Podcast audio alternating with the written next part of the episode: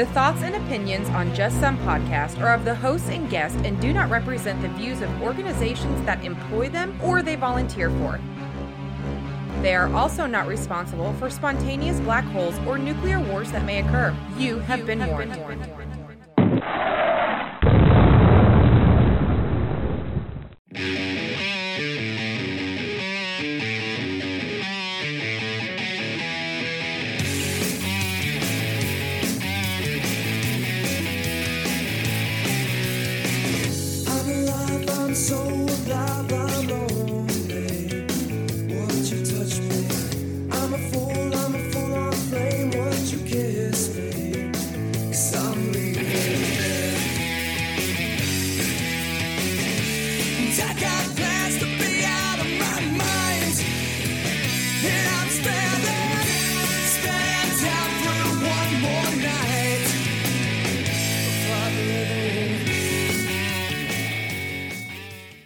Welcome, welcome, welcome, everybody, to another fun filled, exciting, and possibly contagious episode of Just Some Podcast.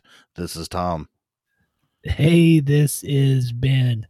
Hopefully, uh, we're not contagious to each other. I, I don't. I haven't seen the newest results, but I'm pretty sure electronic devices over 900 miles don't spread any viral infections, so we should be good. Well, look at you busting out the uh, official like mileage distance between us. Uh, but you're right. We're probably not contagious to each other. But apparently, you're a little uh, just not feeling too well, huh? So if anybody hears it, and it just came on just a couple hours ago, so who knows? I, I am a minor hypochondriac. That that's a byproduct of nursing school. All of a sudden, I started realizing all the shit that can go wrong with the human body. So I'm hoping it's just my brain and the fact that we are just getting ass slammed with COVID at the moment, and I'm just assuming the worst, but only time will tell at this point, or a COVID test if I uh, still feel like this tomorrow. True. And you know, you're talking about the way you changed your nursing school. Let me just say that it was a hard week. The the uh, week that you thought you had uterine fibroids. yes, that was a uh, long and difficult explanation by Dr. Uh, Ben to explain to young novice nurse Tom that uh, that wasn't going to be happening. So Like you can't have uterine fibroid. You don't even have uterine. Stop it. I'm like, just because I'm not pregnant, Ben, what's that supposed to mean? Sexist. Oh, well, buddy, I hope that you get to feeling better and hopefully it's not COVID 19. And if it is, uh, you'll be on the road to recovery soon, I'm sure. oh, I thought you were going to say it was nice knowing you. Well, I, mean, I just want your cool shit. That's all you know. Oh, yeah. Well, whatever you can pry out of my son's hands, go ahead for it. So, I'll work on that. uh, thank you. Just kidding. You're going to be fine. Shut up. Anyway, well, here, you know, it's been busy. We've seen a huge spike in cases, almost like what everyone in the medical field has been predicting. That, uh, you know, we were going to see a, a huge second spike in about October, November. And here we are, November. And yeah, It's amazing that when science is listened to or not listened to in this case, what they can predict. I don't know how it is where you're at, but with our population density here, it it uh it set off pretty quick around here. Much much much faster than the uh, first wave. So again, they predicted that, but to actually see it and be in the middle of it is like, oh, oh, so this is what it's like being in the middle of a tornado. Oh, Yeah, it's, it's unpleasant. Well, and speaking of science, you know, I, I put this on my personal Facebook, but uh, I want to say it again. You know, we, we uh, watched the SpaceX Dragon launch again a couple of days ago, and and like I told Tom, I'm never going to not be amazed watching that and seeing what science has been able to accomplish. It's just amazing. Yeah, again, whether you can appreciate the minute detail that science can provide, like at the viral level, to watch human beings leave the surface of the earth safely, get up into outer space and live there is just well, like you said, it's it's mesmerizing. Like just watching it and knowing some of the stuff that went into it is mind blowing for me, and I barely know anything about it.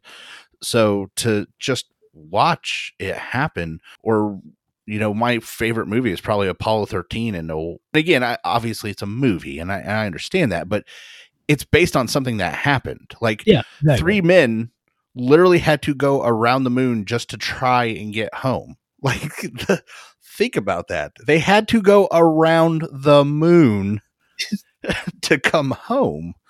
And so that's why Mission Galactica is not over, my friend. We have got to make this happen. So if somebody knows somebody, let's They let's get to go around the moon to get home, and I bitch when I have to drive up and down Walmart parking lot because they can't find a damn parking spot. So- Yes, because I want to park 15 feet closer to the door. exactly. Damn it. Oh, you know, I, I don't, and I'm sure there are women out there that understand, but it's my wife is not one of them. So that constant, she's like, why do you care? I'm like, it's a win. it's the win. You gotta, you gotta park as close as possible to the door. It's a W. Damn it. Yeah.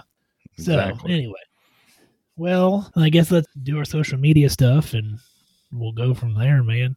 Okay. So you can find us not on the International Space Station yet, Yet. Uh, but elsewhere you can find us on Facebook, Instagram, Twitter, and YouTube, all at Just Some Podcast. Our website's www.justsomepodcast.com.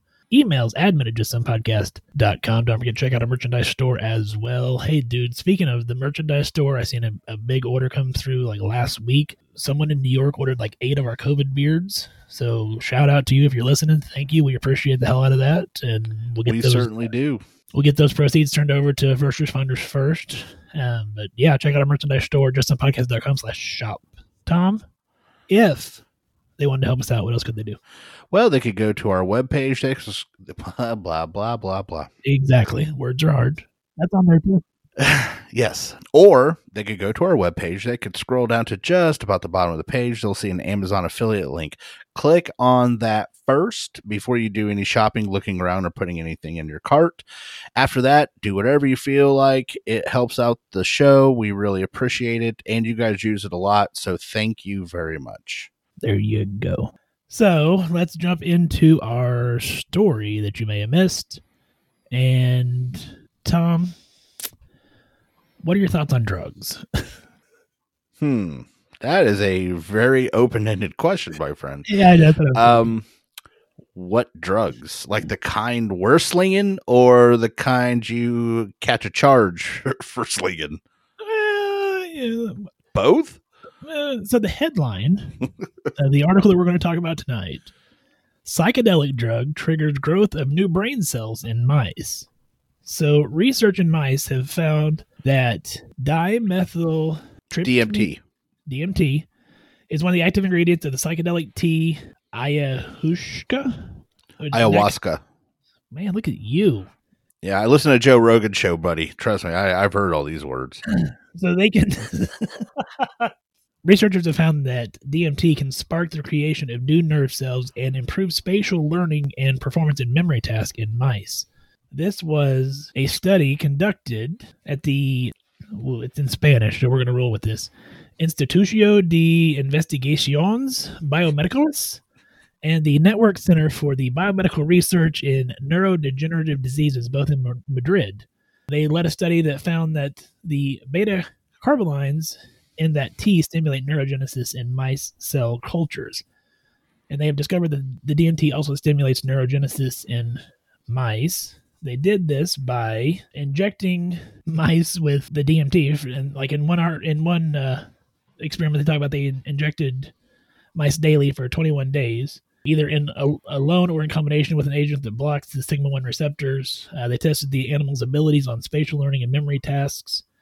Uh, the animals that received the DMT alone performed better than those on the team injected with the DMT plus the receptor blocker.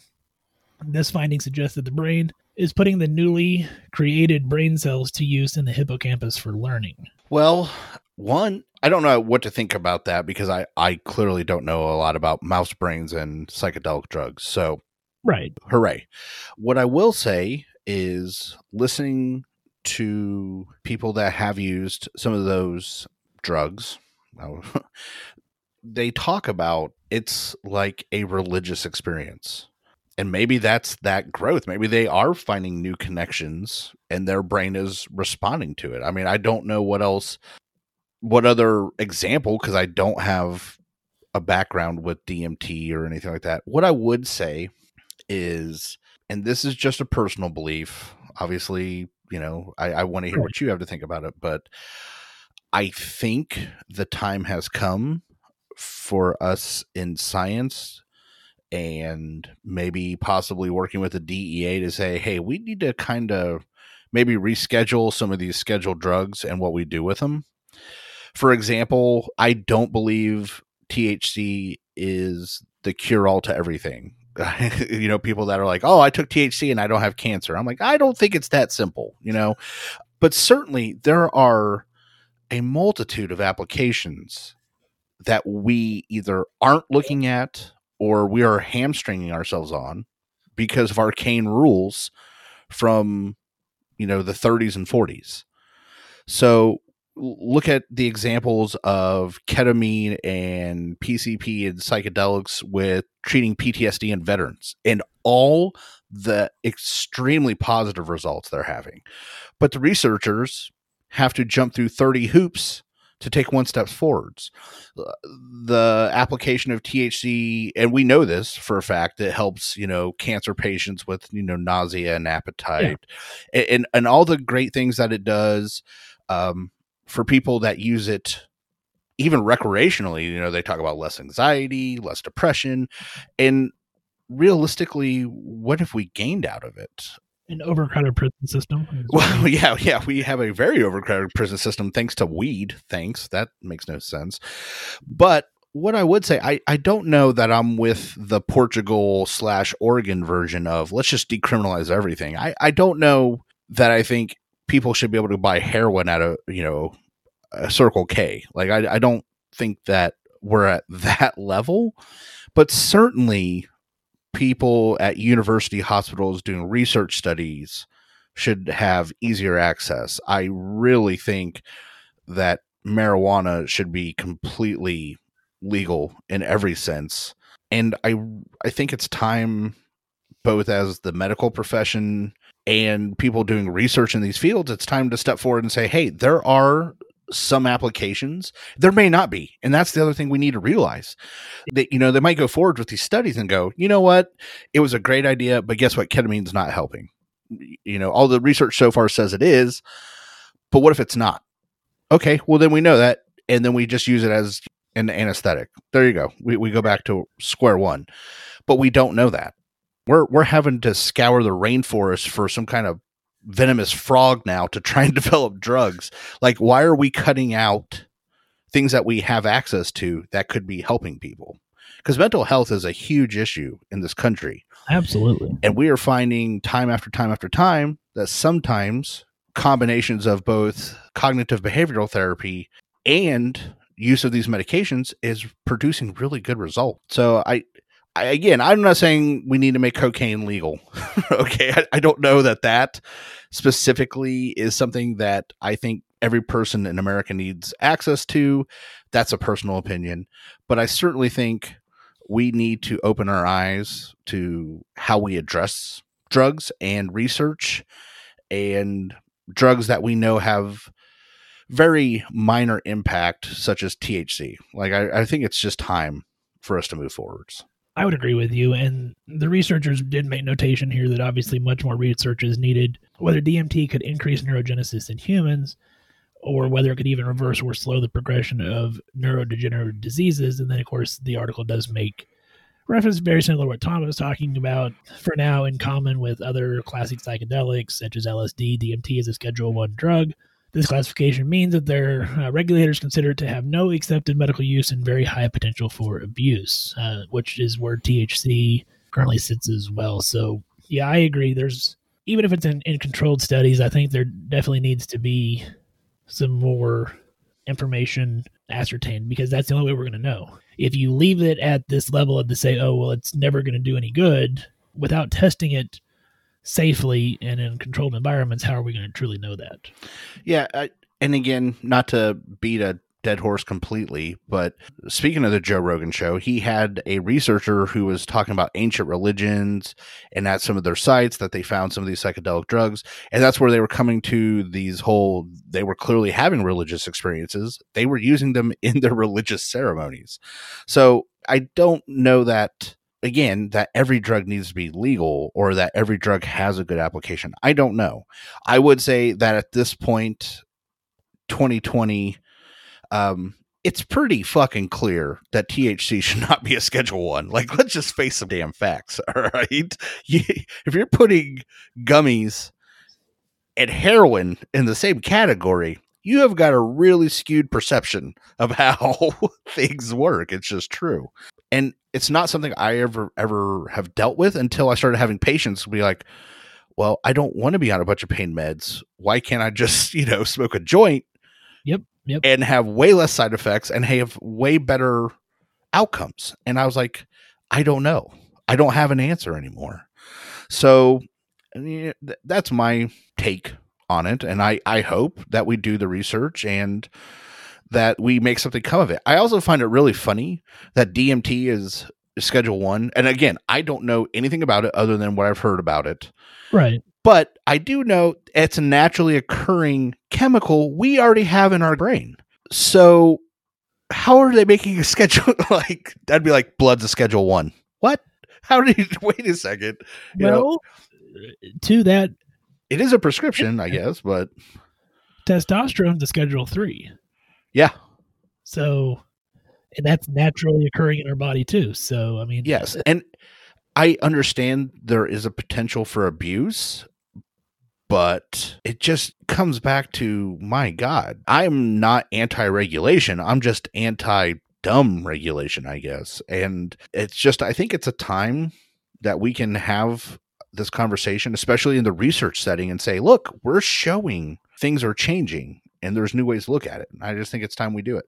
I agree, and that's a hell of a segue, Tom. Speaking of, change, if I had that cute little like thing back in like like the sitcom, you know, where they like have like a, a flashback, you know, and they play like the Yeah, I was gonna say like the little, yeah, So if I had that music, I would play it now. But Tom, I want you to think back to uh, a few days before December eighth, twenty eighteen. Do you know what you were doing?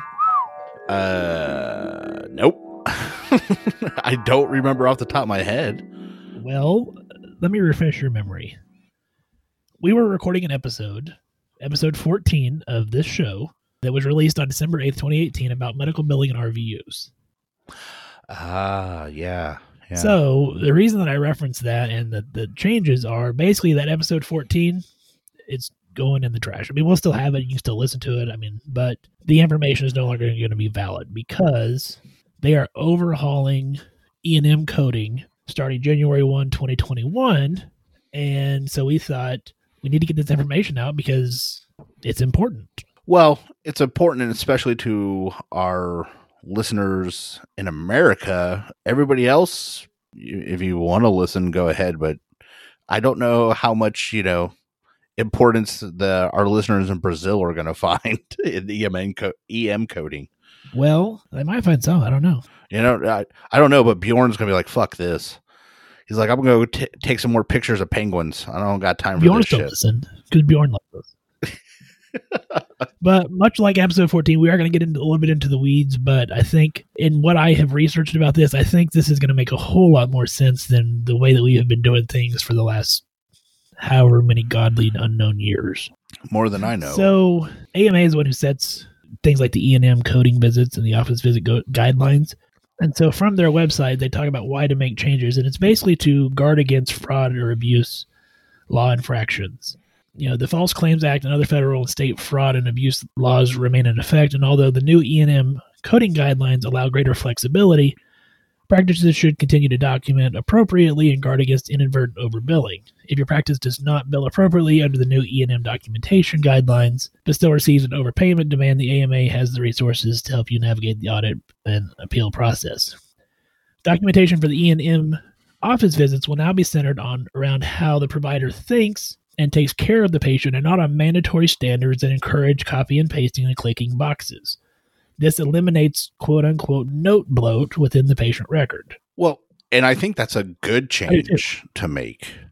Yeah, I mean, so a lot of the times I hear about changes that are being made, and I think they're arbitrary. Like somebody is like, "I'm bored. Let's make up a new rule," and I can't quite figure out, or I can kind of understand how it came about, but the application seems skewed. This is one of those times I'm like, okay, this makes a lot of sense.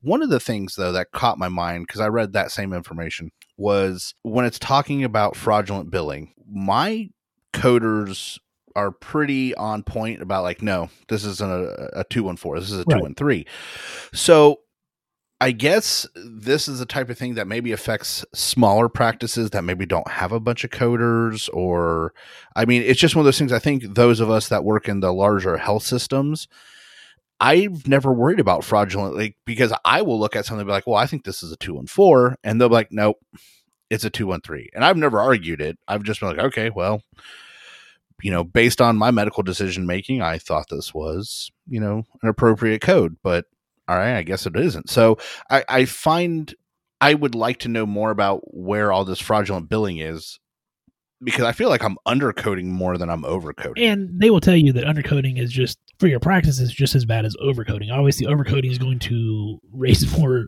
concerns for fraud at national levels, but undercoding is is just as bad, I would say. I would say it's bad. We had one of those, what is the word I'm thinking of? Consultants that came in and they talked to us. And um, since then, I've been like, hey, you know, I was undercoding a lot. So he actually said, you may get somebody going, boy, you sure are coding a lot more two on fours. And I'm going to be like, yeah, because now my head isn't completely in my ass and I can see what I should be charging for. But I'm afraid of also the flip side repercussion of someone going, well, you went from 35% two and fours to 65% two and fours. Well, yeah, that's what I'm seeing, you know? So I'm, I'm, I'm hoping I got it right. And I, I find it's one of those things that with these newer guidelines, I think it'll be better, but I still think that it still has that, you know, ice skating judge type of feel to it. Like somebody else can go, I don't think this is what it was and kind of back it off. Does that make sense? Like that's one of my fears is when I see somebody go, "We're trying to stop fraud." Well, I'm not trying to perpetrate fraud. I'm trying to. No, but I think fraud does happen. I mean, I, I and I think your oh, case, Oh yeah, I'm sure. you know, where it's not intentional, but I mean, I think obviously there's going to be uh, major issues, and this would be where I would say that providers really need to, you know, I want a first name basis with with my coder who builds out my charts. I we email back at least daily about different things. I would assume this, you know, like you said, it, as far as the overbilling, underbilling thing, you're probably going to see that more in like your private practices or your smaller practices, like you said. But if you're in a larger practice, hopefully, and if they're not doing this, is maybe something you want to try to push to implement is routine chart audits. And that doesn't mean like you, you know, don't just have yourself audit that chart, but bring in a third party and have them just pull 10 random charts and have them audit the chart for billing appropriateness. Well, And they one do of that for about every sorry, they do that for us about every six months, and then meet with us to tell us kind of where we're at as far as whether that would be considered a overcharge, undercharge, or or what.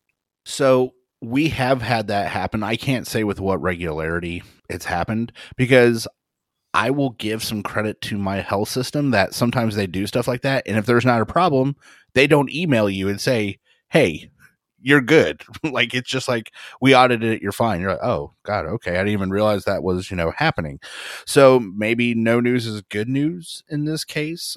But at the same time, it's one of those I I kind of want to understand what they're seeing because I've never been a coder, you know, and I understand that they under they know the rules inside and out way better than I do. So sometimes it would be nice.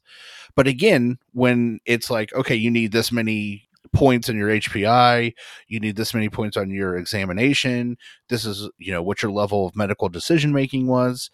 And in my head, I'm like, okay, I met A, I met B, I met C, so I, it's a two and four. I'll still every once in a while get that thing back. Like, no, I'm like, well, what? You know, so I I'm doing the best I can. I think the the majority of us by far are doing the best that we can. Right. But and I and again, after reading these guidelines, which we're about to go into, I think this will help the majority of us. I agree. uh, wholeheartedly. Because when they initially come down and met with us, and they were like, "These changes are coming," I'm like, "Oh God, like what's it going to be now?" You know. And then it's like they go through it. I'm like, "Oh, you know, this is actually beneficial." Yes.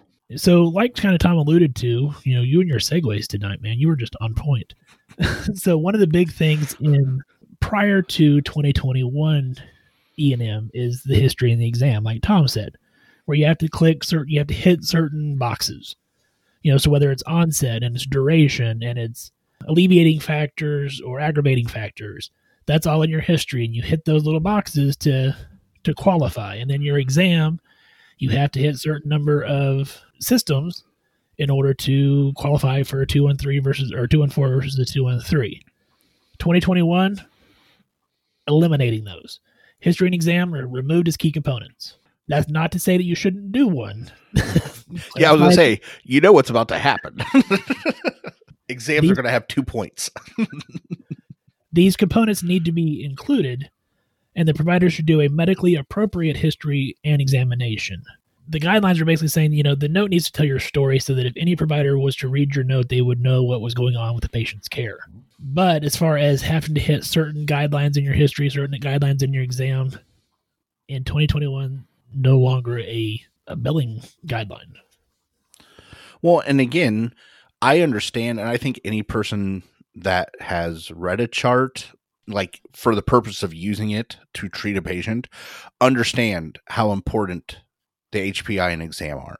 Yeah. I also think though that there are times like the note bloat that we talked about where I'm asking questions that are thorough, but it's like, was this really necessary to, to, to like, I'm doing it because I know I'm supposed to, but is it really beneficial to the care of the patient? And there are times where I find myself going, I don't even know why I'm covering this, but I know I'm supposed to. So I have.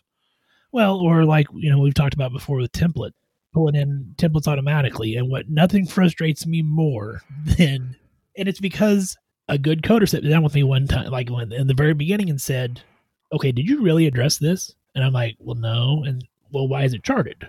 hmm You know what? And that just like burned in my memory, and so nothing frustrates me more than to get a note from someone else and say it's like an acute otitis media or it's a strep pharyngitis, and they chart like Radial pulses. like or re- rectal exam, anal wink present, and I'm like, huh? Like I know you didn't do that. that is awfully thorough. if, You have charted that you did. I mean, you could have you could that template in. you could have just pulled, you know, cranial nerves grossly intact. But I mean, I guess if you want to go all the way with Like, I know you're here for your ears, sir, rectal but tone, yeah, gonna need to stick your finger in your butt. yeah. Well, and you know, I I think I don't want. This is the only flip side, especially with newer providers, which I still am a newer provider, but other newer providers, I don't want them to lose the skill of observation as well. Right.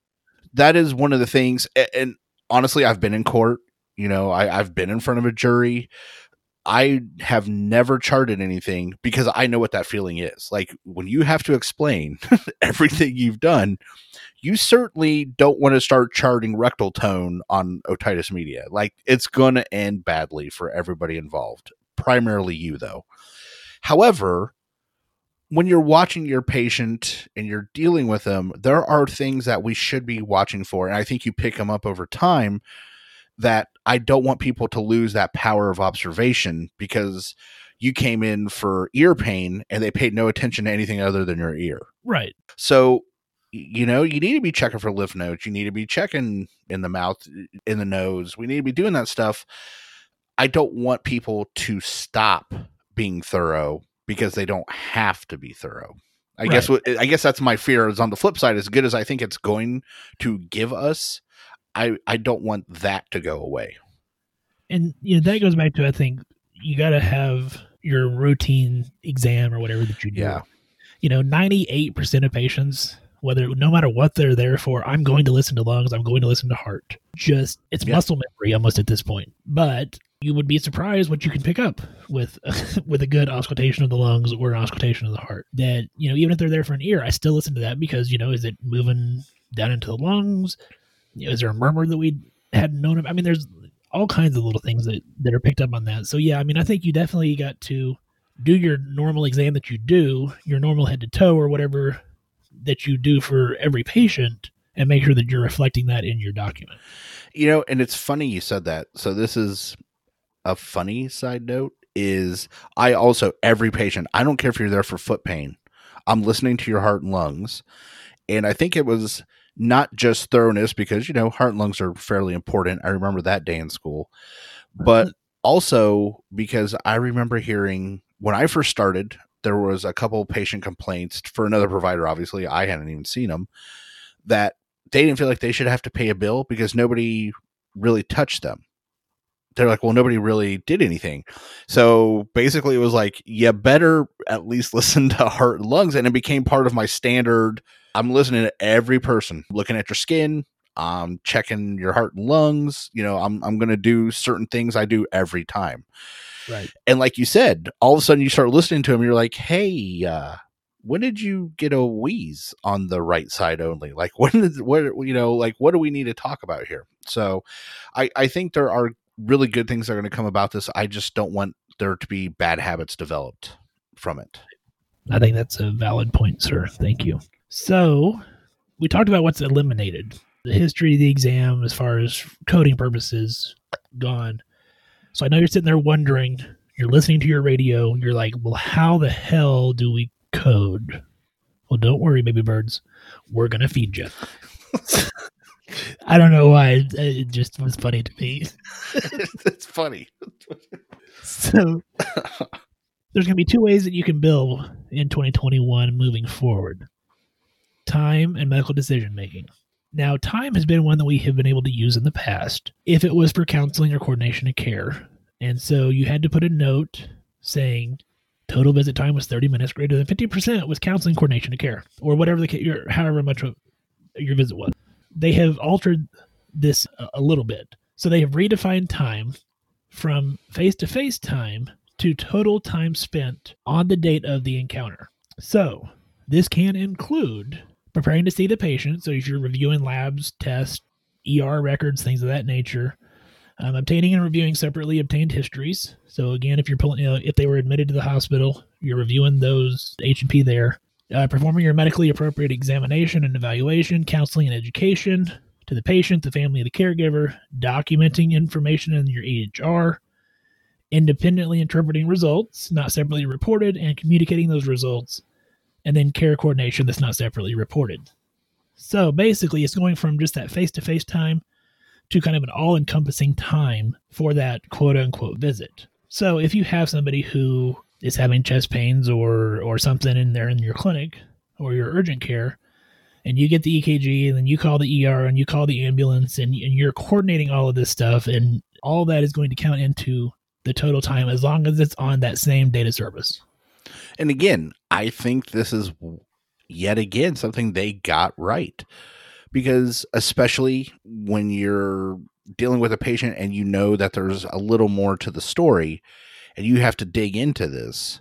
Before it was, well, you only spent 15 minutes with the patient, even though you spent 20 minutes elsewhere looking up outside charts or coordinating care. And suddenly it was like, well, you only did 15 minutes. No, they're finally giving us an accurate, or I feel, a more accurate representation of what we're doing when we're caring for our patient. Like a lot more goes into it than just that physical interaction. And I, I think this is a good reflection of that. So, just to kind of give a brief idea, and uh, we could probably throw something up on our website for this. Like a 99213, if you're just counting time frame, is going to be 20 to 29 minutes. And then a 214 is going to be 30 to 39. And then a 215 is 40 to 54. Now, if and your new patients are a little bit different, they're in like 15 minute increments instead of 10 minute increments. But again, that's total visit time, not just with you sitting in front of the patient, but everything that's all encompassing into your care of that patient if you are billing by time. And if you are billing by time, then you need, need to put a note in your chart saying total visit time was 35 minutes. And that qualifies you as a 214. I think that this is a much better system of helping us get more accurate coding than what we had before. The other thing that I like about time is they've also added prolonged services. So let's say for your 215, it was 40 to 54 minutes Okay, well, let's, for whatever reason, say there's a bunch of other shit going on. Maybe you're having to call multiple hospitals to try to find a place for them because nobody's taking patients right now because of COVID. Mm-hmm. So you go beyond that 54 minutes. They have now added codes so that you can charge for prolonged services. And you're going to chart these in every 15 minutes. And so it's listed separately and in addition to your 215. They don't have this code dis- defined yet. So Yeah. right now it's just listed as 99XXX while they're working on that. But that's going to be something I think that's going to be very helpful. So if you go into like 85 minutes of dealing with this, you know, you would bill a 99215 once, and then you would bill this code three times. So basically, you bill out every 15 minute increments beyond that max time for the 215. I will say this is one of the few areas that I would be weary of fraudulence coming in. Right. this is one of the few places I'm like, hey, did it really? I know it took you an hour and a half to get them out, but did it really take you an hour and a half to get them out? This is one of those areas, if you're a f- provider that is routinely doing the well we're going to just call it the triple x right now the 99 triple x i'm hoping your documentation is squared away so that you can support yeah. Each one of those charges. Like this is one of those areas i'm like hey there's gray. There's a lot of gray. And if you're going to charge it i'm glad they gave us the option. Again i think it's i think it's fantastic but you better have a reason. It took you know this much time. And again Yeah, like you said there's plenty of stuff to document. Hospitals are full because of covid you know wh- whatever it may be in 2021 when we're using this stuff.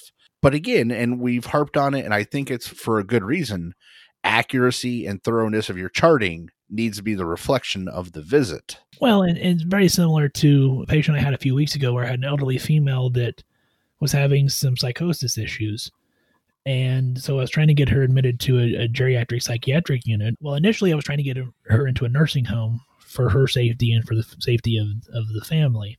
Well, because of COVID, nursing homes are not taking new patients from home unless they've been quarantined for 14 days, which, would- if obviously they're having acute psychosis, is a problem. yeah So then it became, well, let's try to do geri psych. Well, okay, we were, you know, able to make phone calls and exchange information back and forth. Finally was able to get the patient admitted, quote unquote, there. But then they wanted a COVID test prior to admission. So then you had to call and coordinate a COVID test. So I mean, it, truly, that I was I, mean, I probably did spend more than sixty minutes taking care of that patient, but my documentation also reflected that. Which again, it's not every patient by any means. Like if if you have an acute media and you're charging that you've been that you were you know coordinating care for an hour and a half, yeah good luck good luck doing that. yeah, good luck. Some coder is going to eat your lunch because they're like, nah. Or at least hopefully they are. And again, man, me and a coder, because I'm sure I have one that's like assigned to my area, but we have like an entire department of coders.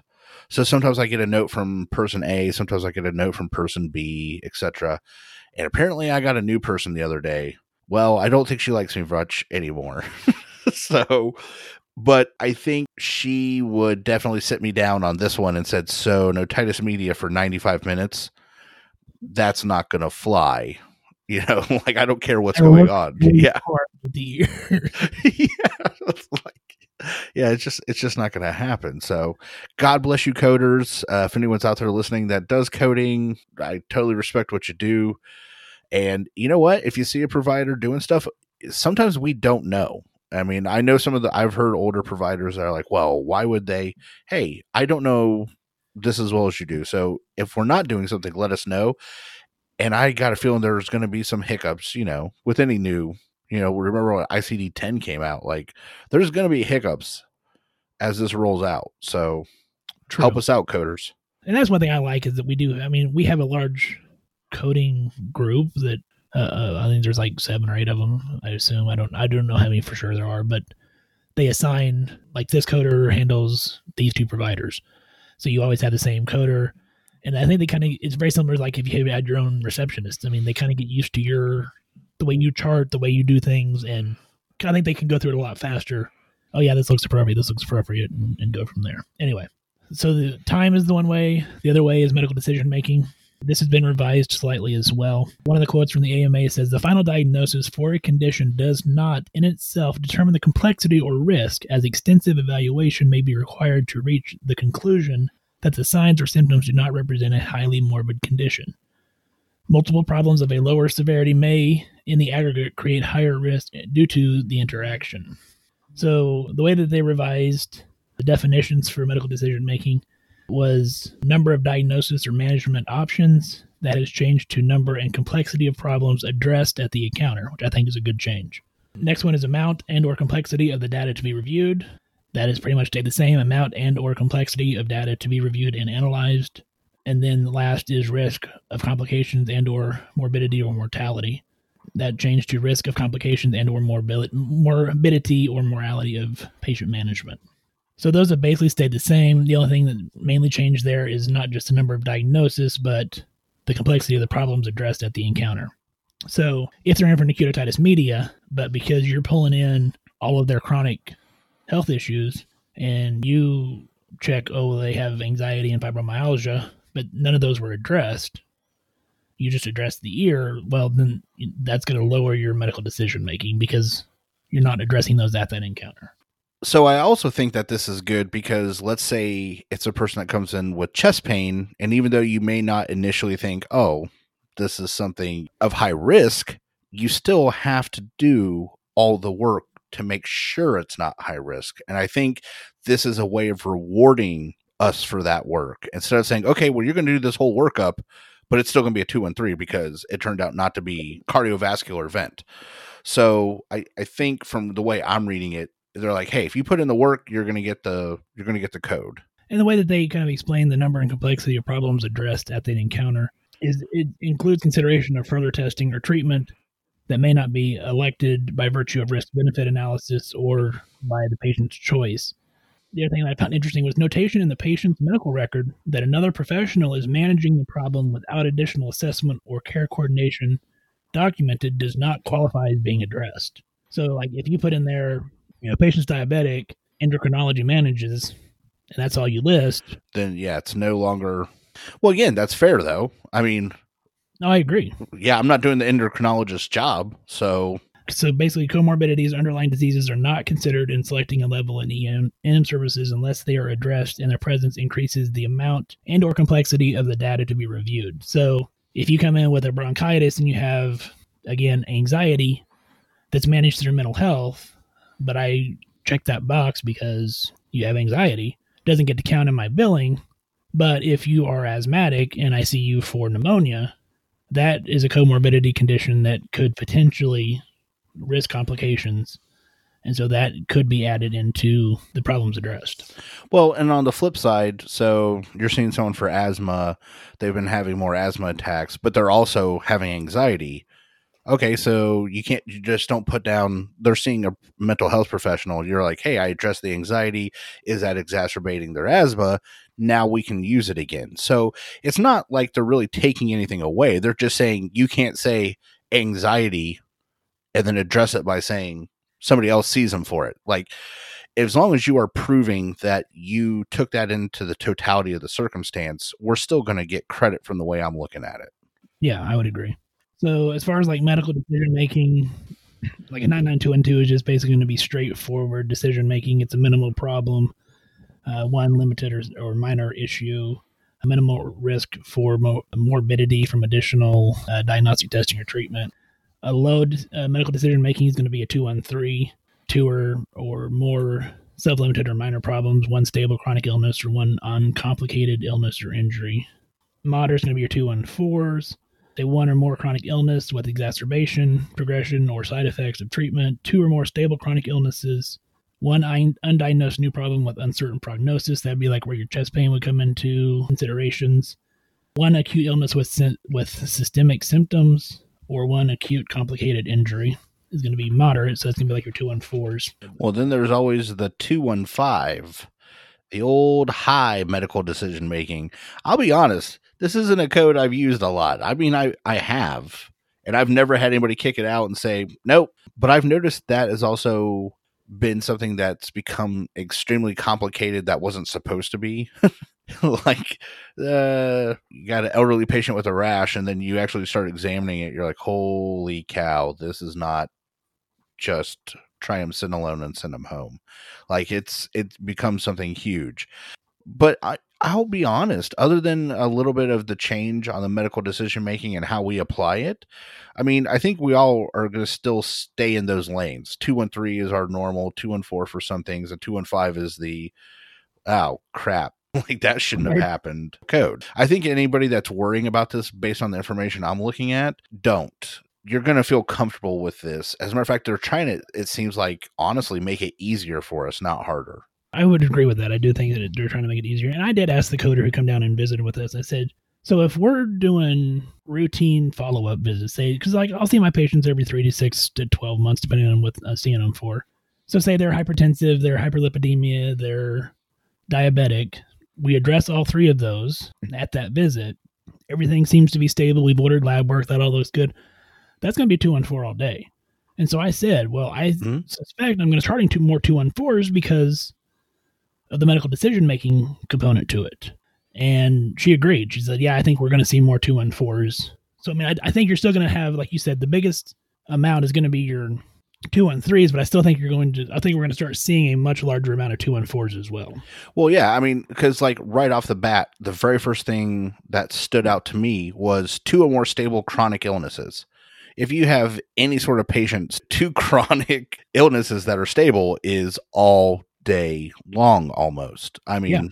that's just over and over and over. That's a that's a regular thing. And like like you said, we could go back to the standard. So they have diabetes. Well, you better be checking lipids and you know everything that goes along with it. So right there are two stable chronic conditions. So I, I don't think that they're trying to hurt us. I think they're just trying to make the medical decision making and how we go about in the coding process easier for us. And again, I think in the end, it's going to produce more. Like you're going to see, at least on the primary care side, way more two and fours than we probably notate now. Yeah, I agree. And I, which I mean, I don't think is a bad thing by, No.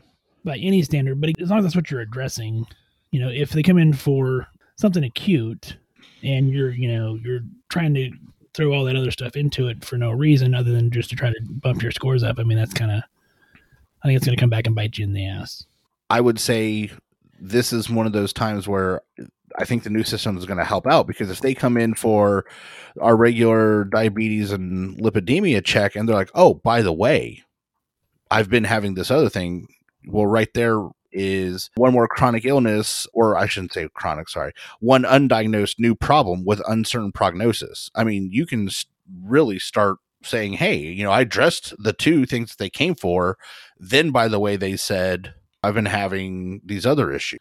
So one of the other changes, Tom, that they're making not only with the E and M coding, but is also RVU changes, um, which you know I think we've talked about several times. I think we even hit it with John when he was on the show also. And I don't remember off the top of my head, so forgive me if I speak incorrectly. But I mean, I'm not sure if they change per area or if, if they are, are pretty similar. But for the area that I'm in, like currently a 99213 is 0.97 RVUs in 2021, the proposed WRVU rate is going to go up to a 1.3. 214 is a 1.5 RVU. That's going to go up to a 1.92.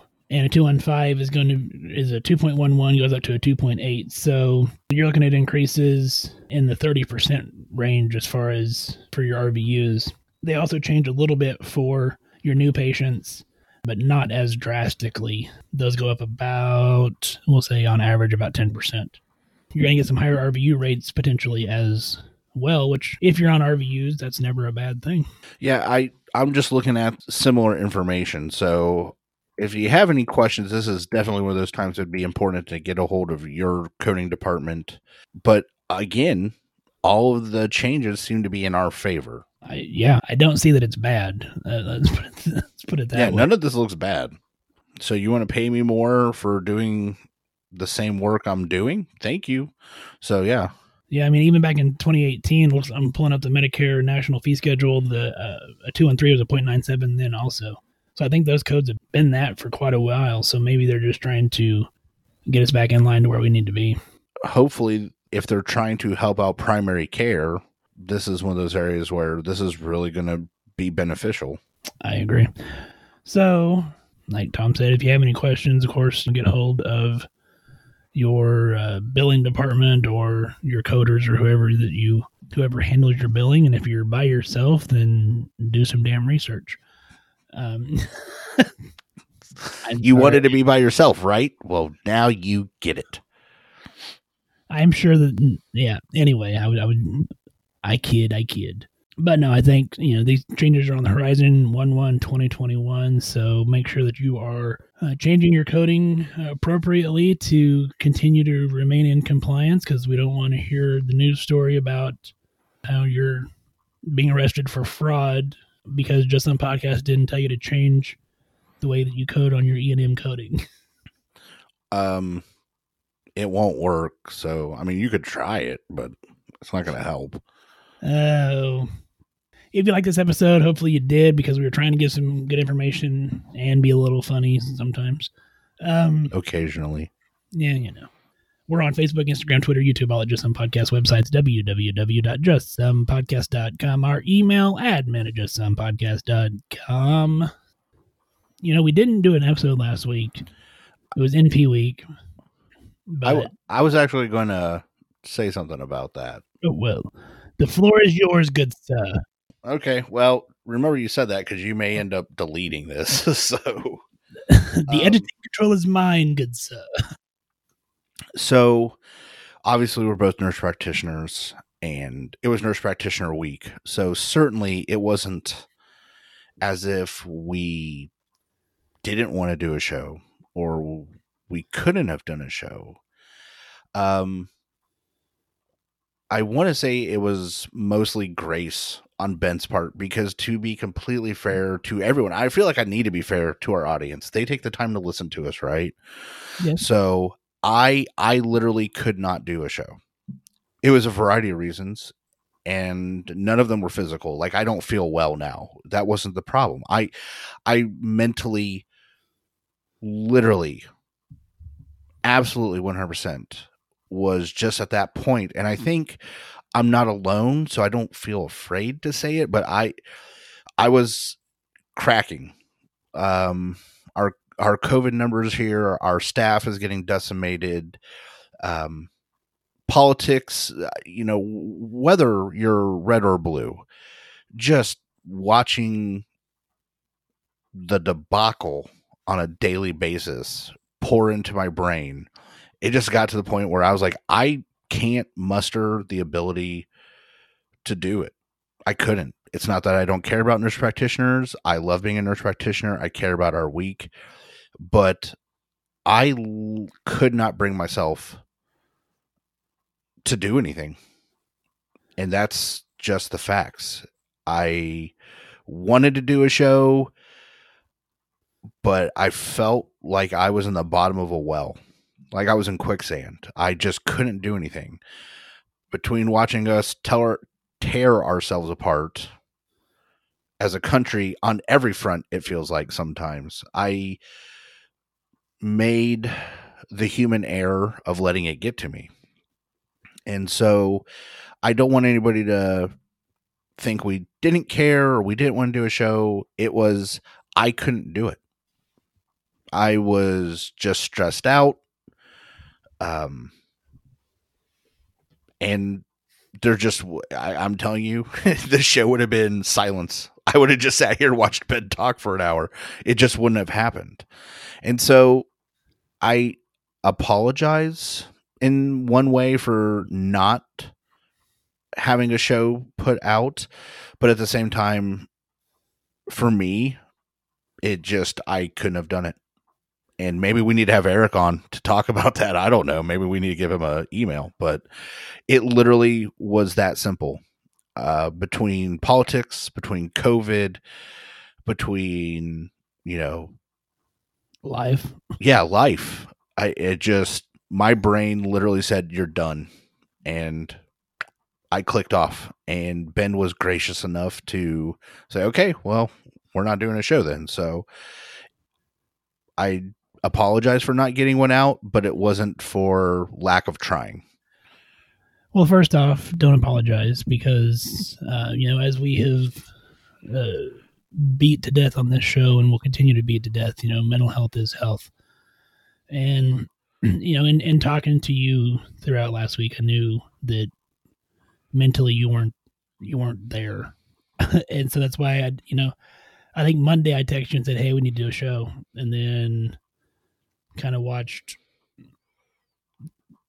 the spiral.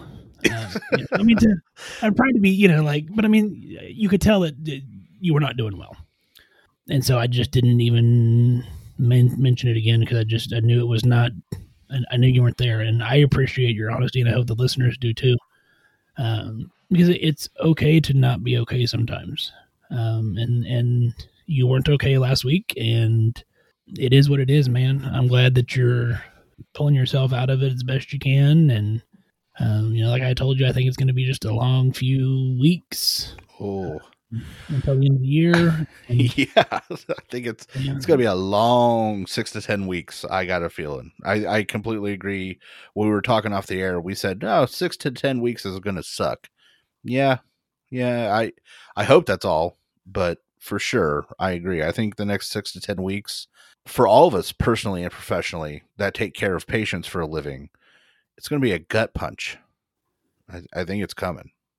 And I don't think anybody who who is in our shoes would fault you at all for not being up to the task mentally of of being entertaining um, or, and or educational last week. Um, so I mean, it, it- don't apologize uh, for real because it's it is what it is, dude. So you know you got a great support system, and we're all here for you. And you know, there have been weeks that I'm like, dude, I can't do this. you know, and it, whether it's uh, usually mine is because I'm so freaking busy that I just have way too many things on my plate. But it is what it is, and we'll continue doing the show as long as we can. And but you know, occasionally just gonna take a week off. But I hope everybody had a wonderful nurse practitioner week. I seen all kinds of cool gifts, and then I seen the uh, the nadas. So hopefully your organizations will uh, continue to become educated about the importance of nurse practitioners. So, anything you want to say to finish up, good sir? the changes are coming, but don't. From what I'm seeing, it's nothing. I think professionally, we need to be stressing ourselves out about. I mean, learn it, trying to apply it, but certainly it's nothing. I think we need to be like, oh my god, this changes everything. No, I actually I think it makes it better, not worse. So, if you're listening to this and you're concerned, take a step back and just take a look at the information, and I think you're going to be pleasantly surprised. Mind blown. the, they did something to help us. yeah. like, wait a minute. There's a catch. What are you going to be doing later to screw us over? That's, yeah, The universe will balance itself out somehow. yeah, it is. It's okay. Maybe it is with COVID. Maybe they're just like, you know what? They've been through so much. Let's just uh, let's be nice to them for a year. Now, 2022, they're going to be like, okay, now By the hit- way, you got to hit 47 things in your history. you have to type with your left hand only.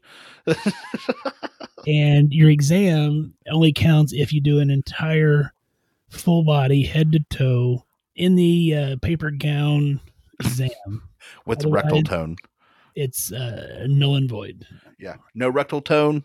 Two and three inch tops.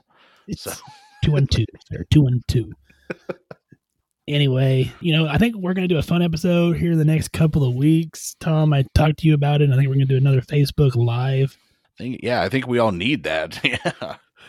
well it, you say that now until i you know we start screwing with your mind Yeah. I thought it would be fun to do moral dilemmas. Yeah, I like it. And so I think we're going to have some fun with it. If you don't know what a moral dilemma is, just a, a quick 30 second elevator speech version, basically, you know, like, okay, so, you know, you're on a train and the, you know, the engineer dies. And so you're, you know, you have the choice of, you know, if you stop the train, then you have to, you know, it kills your wife or whatever the case may be. You know, so do you stop the train and save all the people or do you save your wife? So that's kind of what the moral dilemma is going to be. Stuff like that. So I think we're going to do, uh, you know, Tom and I are going to debate them, have some fun with that. We're going to bring, uh, you know, of course, the, the Facebook Live chat room is going to be firing up, I'm sure. And I think we uh, can do polls. So we'll actually get to poll everybody who's watching at that point to see how you would handle that moral dilemma. So I think it'll be fun. Oh, I think it's going to be interesting. That's I I'm looking forward to it though. I think it's going to be a fun show and good lord, I think we need some fun shows in That's this right. time. So, The red pill or the blue pill, Tom? The red pill or the blue pill? Uh, uh, what happens if I take both? you turn purple. anyway, Is that hope you purple? enjoyed it. I hope you uh, join us for that show. Hope you enjoyed this show. Hope you got something from this because it was vitally important to what we're going to be doing next year. Anyway, on arrow those notes, man, have a mentally happy but safe. Wear your damn mask. Do your social distancing. Love on each other. Love on yourself, Tom. that sounds bad. You know what I mean. though. yeah. Mentally, that, huh? Oh no, I'm leaving that in for Pollyanna. um, 'cause she'll get the, the, the oh yeah. innuendo there. Yeah, I'll get a text the minute she hears that. So, But you know, if you need to take a mental day, take a mental day, and just you know, we're all gonna get through this together. So anyway, have a wonderful week. hey everybody, stay safe out there. Practice swearing just to pass the time. Yeah. Love. Lately I see why I am alone. I caught some road rage and I thought of you count all the many times you say I should have known. Took a class so I could find my.